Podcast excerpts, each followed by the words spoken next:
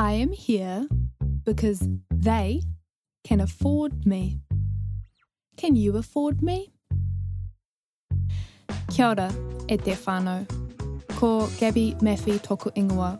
From wherever you are, from the flat whites to the white flats, or rather up and in and under them.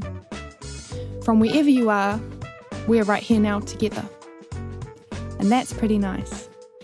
This is a podcast about K Road. K Road for us was where my mum would meet, and everybody knew if you were in K Road, you were bound to meet somebody. Hey, In 2015, Julie Hill wrote an incredibly comprehensive essay on K Road and its 180 years of antics. She called the essay The Dark Side of the Rori. Rori meaning road in Māori, and it also means giddy, distorted, someone affected by a poisonous substance. Well, I just spend as much as I could, darling. and It cost me hundreds of thousands of pounds. Oh, well, in that case, it's fabulous. And Hill's work was republished in early 2016, also the year Pākehā property developer Paul Reed bought St Kevin's Arcade for $10 million. I want to buy this beach and the surrounding land. Property prices twist this ridge to Victorian high T's and dotted I's. Chin chin. 2016 was two years after Council released their 30 year plan for K Road. A plan that promises a Karangahape of greater security, greater safety, greater access, greater commerce, greater art. It is a plan that we are seven years into, and we can see it now. Investors have switched on pretty quick. Rents have been raised, sometimes doubled, bus stops put in, narrow cycleways cut through, new apartment buildings and offices spat up, and most importantly, the billion dollar train station that has begun construction, where iconic food court Mercury Plaza used to leak and rust. There will be over 1 million new Aucklanders in the next 30 years. Auckland has a plan. No major heritage work has been done on Karangahape since Council released its plan. The majority of buildings are still classed as historic category B and zoned in the Central Business District, the same zone that Queen Street is. In theory, this could see property owners sit on the land that they legally own without renovating the cracking heritage. And if the building is bold because it is an earthquake risk, the area is zoned to mean that you could build up to 10 stories high. Well, I mean, you couldn't. and I'm sure I can't. The other day, I mixed instant coffee into my rolled oats, the cheap thrills. but I digress. Should we care about Victorian buildings? Why should we care? Should we protect K Road? And what is it that we're actually protecting? And are we being overly nostalgic? And am I? I mean, I came to K Road in 2016. I'm a baby. I have no claim other than being an observant citizen that's kind of from around here, I guess. But I suppose we should care about who has rented these K Road skins before and how they have been scattered, and how these buildings of rented skins will be worn next. Maybe a Karangahape 40 years from now will be a wash of apartment, Tetris, concrete, and glass. It happened to Queen Street in the 70s, where every old handmade brick got demolished for office and car park scars. And isn't Queen Street a fucking peach today? so, I have rebranded Hill's essay, and instead of the dark side of the Rori, mine's called the fucked side of the Insta story. Story, a subjective word, a commercial dialect of Victorian high T's and dotted I's. Story stands for, hey, look at me. I'm pretty, right? Look, look. I am here because they can afford me. Can you afford me? More on this after an ad break.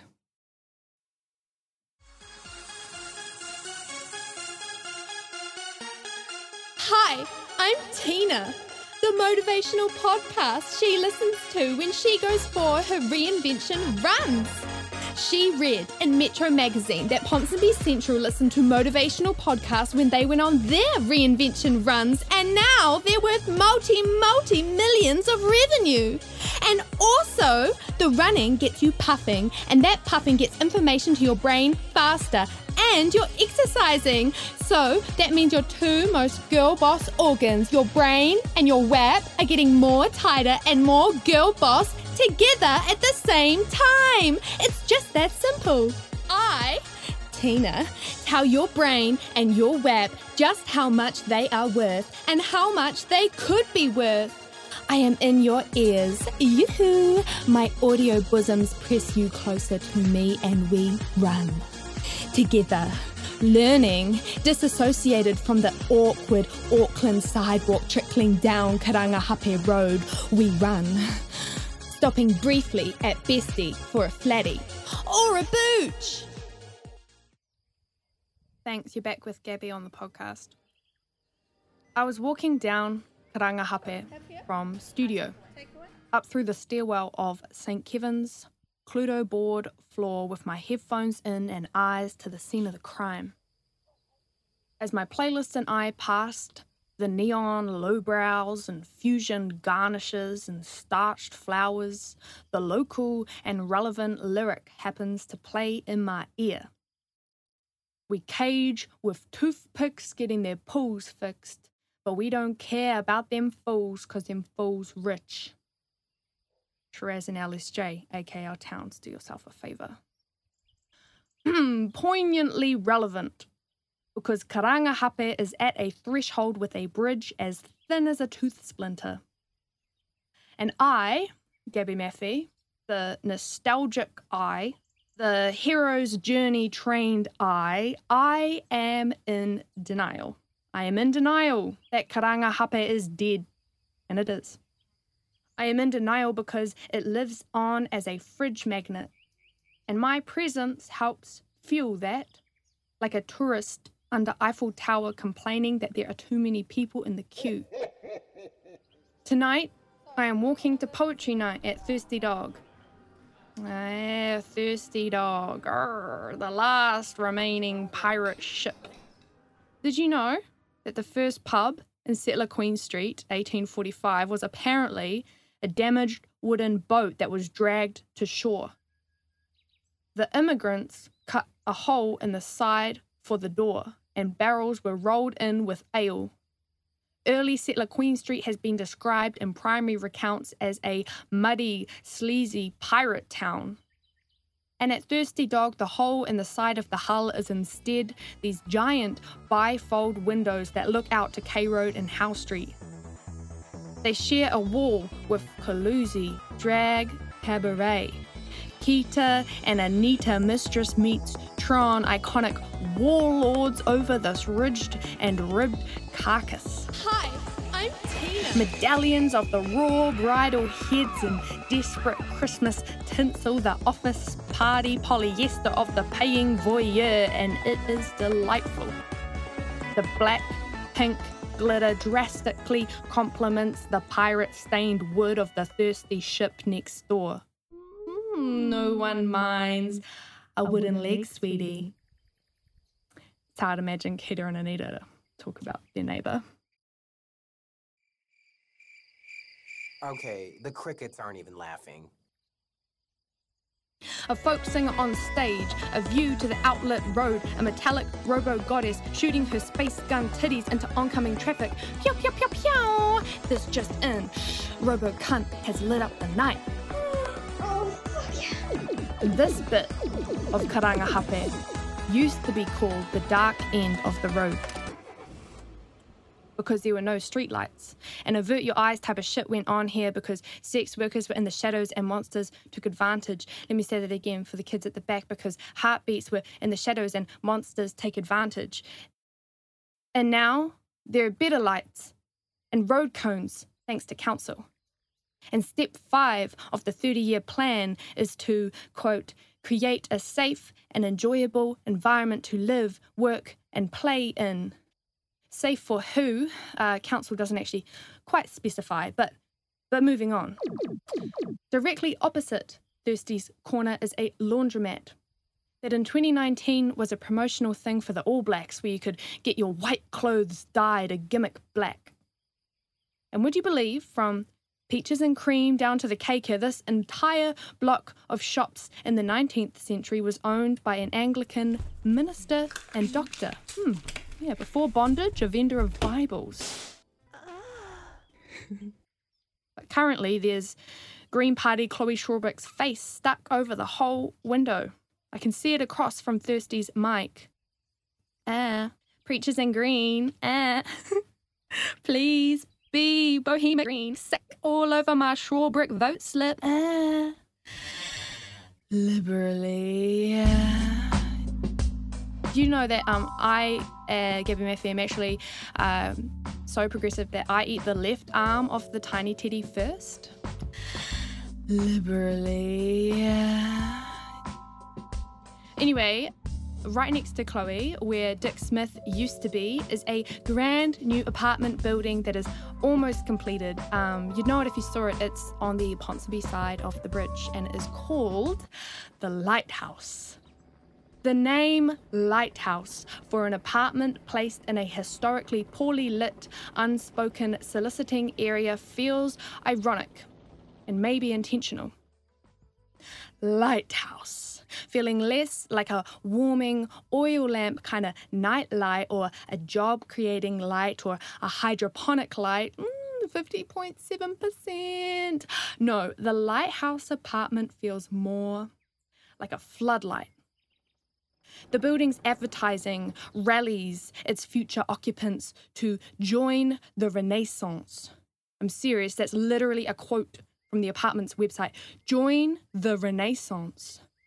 Translated in English as rebirth. Renaissance was an overbearing period of Eurocentric invasion between approximately 1300 to 1600 or 1300 to 2021, depending on your honesty. Mm-hmm. It is where a universal language of ornate architecture was stiffly whisked. Pretty buildings, becoming like what you would expect to see on a wedding cake.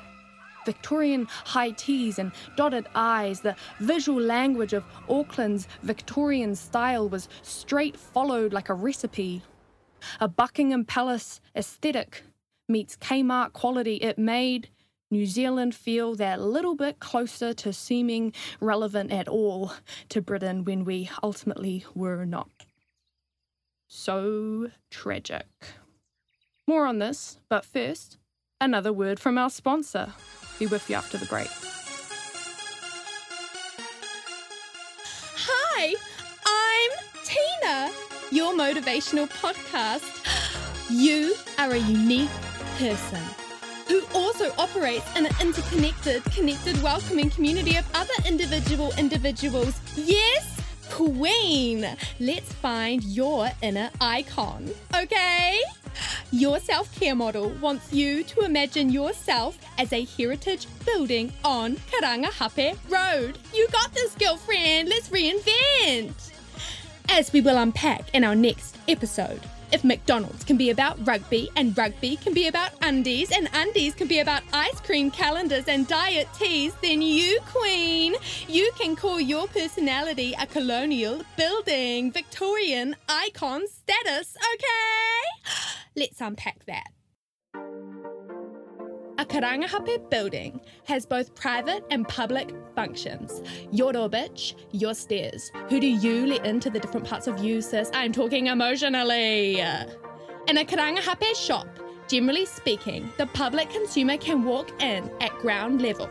The business owner uses out the back. Ow! And the above area services private apartments and higher status, aka the whole street sees this. Audio format, honey, I'm talking your body, oddy, oddy. And the people who invest in you have the permission to come a few layers inside to get to know who you are. The most private layers of yourself. Who do you shelter? Hmm? Who tends to your needs? Who will paint your walls, clean your windows? Who gets to live inside of you? My advice to you, is follow the money, girl. You don't just want anyone moving in upstairs, do you? No. Location, location, location. Know your portfolio, bitch.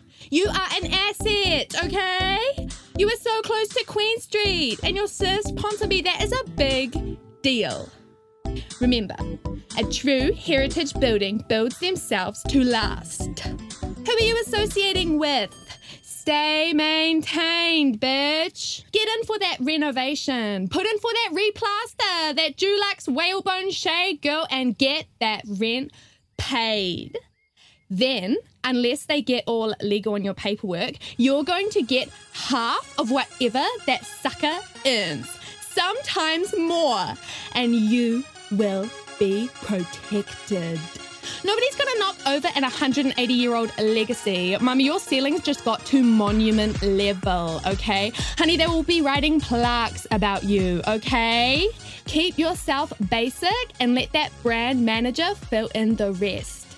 Look at 246 K Road, okay? She's smart. She reinvents. She's a doll hospital. She's a laundromat. She's a 2020 Green Party office. She's a cocktail bar, bitch. Look at yourself. Yes, uh, remaining relevant. She looks almost the same as that nice new apartment building that's opened up just next door.